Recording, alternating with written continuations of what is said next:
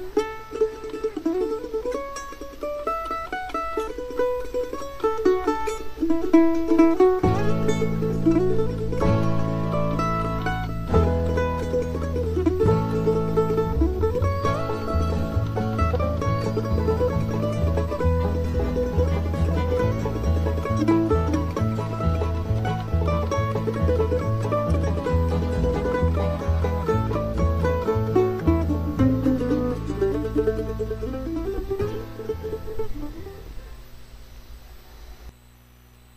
welcome to the 215 Workman's Podcast. My name is Brother Robert Reynolds. I'm from KJB Right Division Radio in Lipa City, Batangas, Philippines.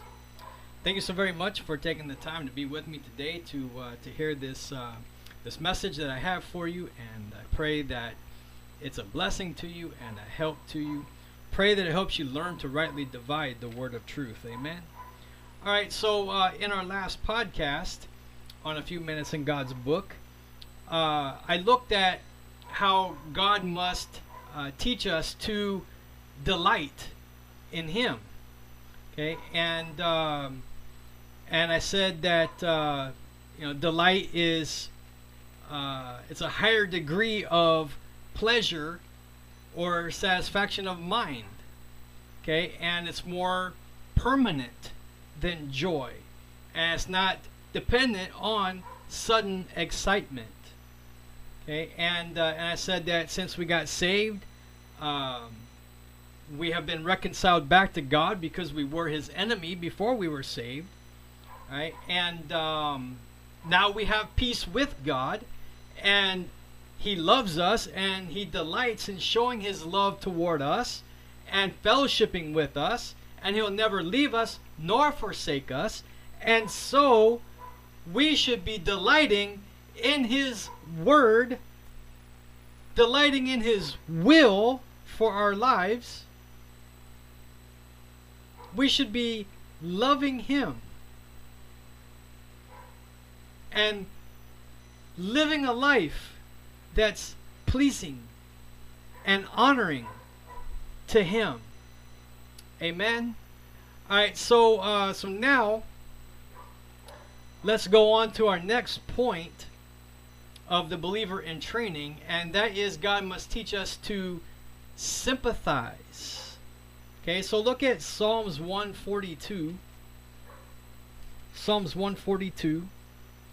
And uh, this is our text verses, and we will read verse 6. Verse 6, uh, verse 6 in uh, Psalms 142 says, Attend unto my cry, for I am brought very low. Deliver me from my persecutors, for they are stronger than I. So, what does it mean to sympathize? To sympathize means to be affected by by feelings similar to those of another.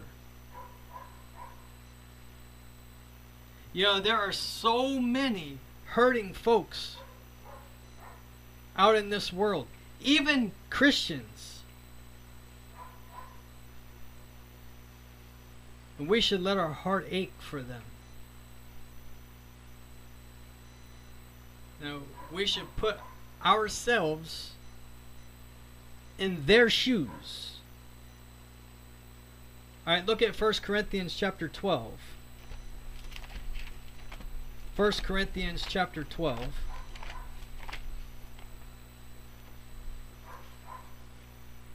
And let's read verses 24 to 27. For our comely parts have no need, but God hath tempered the body together, having given more abundant honor to that part which lacketh that there should be no schism in the body, but that the members should have the same care for another. And whether one member suffer, all the members suffer with it. Or one member be honored, all the members rejoice with it. And verse 27 Now ye are the body of Christ and members in particular. So we, the body of Christ,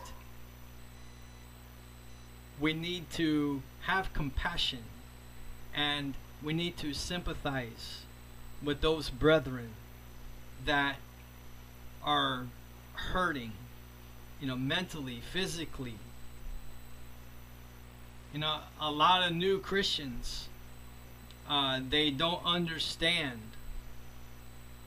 the trials and tribulations and the reason that they go through.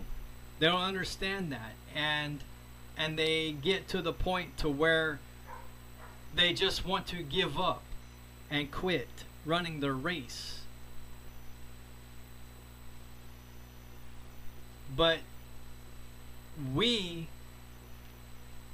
should be there for them. We should sympathize with them. We should encourage them. Amen. We should help them along the way. Now Galatians 6 2 says, Bear ye one another's burdens, and so fulfill the law of Christ. Bear ye one another's burdens.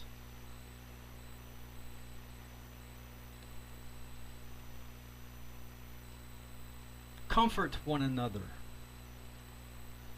You know, it's it's a comfort to know, you know, when when we're going through trials and tribulations, it's a comfort to know that there are folks that know and understand what we are going through. It's a comfort to know that we are not the only ones that are going through what we are going through. Yeah, you know, I, I was uh, I was watching this uh, this video uh, on this uh, professional hockey team, uh, and uh, they were talking about the team physicians and, and trainers and things like that. And um, you know, one of the team physicians said that the players know that he the the team physician has been through you know injuries in sports and whatnot and and he said that that uh, is a help to them. You know so and, and also also i i saw a, a picture on facebook of um, of this uh, lady runner an olympic runner know, um, maybe a hundred yard dash or something like that. I don't know what it was, but they're running on a track, and um, this picture was of of one of the runners on a team that that fell down while she was running, and she couldn't get back up. She was having a hard time getting back up, and so a member of the other team, when she got to the finish line she turned around and came back and picked up that lady on the other team, on the other team, and helped her to the finish line. Now, if lost, unsaved people can do that, why can't we, the body of Christ, do that for one another? Maybe because of pride? And by the way, God hates pride. But we need to be there for one another. Let's let's not be like King David. Now when he put Uriah the Hittite in the hottest battle and left him there, told his soldiers to leave him there, and they left, and then he was all alone and he got killed.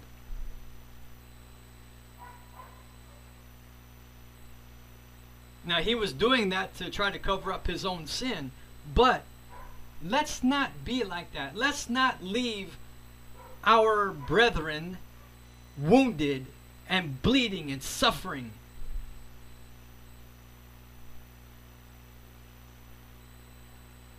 Let's be there for them and encourage them and help them along the way, help them to the finish line. All right, look at 1 Thessalonians 5:11.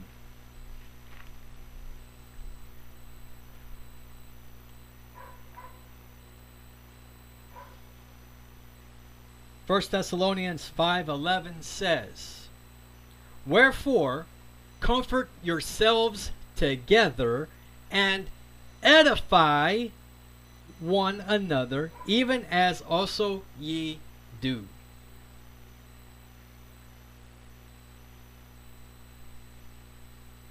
See, we're supposed to comfort one another, we're supposed to edify one another.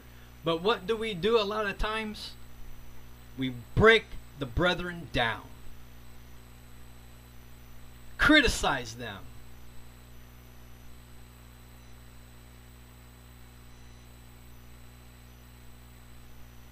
But let's be there for one another. And remember, know, we need to remember that many trials and tribulations come our way as Christians. You know and that is so that you know we can build a deeper relationship with the lord you know and trust him more and then we can see the goodness of the lord as he brings them or brings us out of those trials and tribulations right? And so we need to comfort one another you know and and help them with that help them to understand that when when they're wanting to give up because the trials are becoming too much for them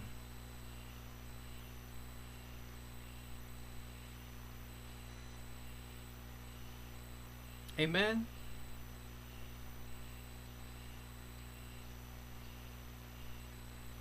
But let's build the body of Christ up. Edify one another, not break each other down.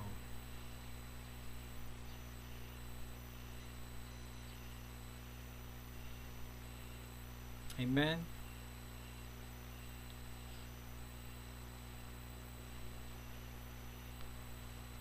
Let's keep going. Let's keep going for the Lord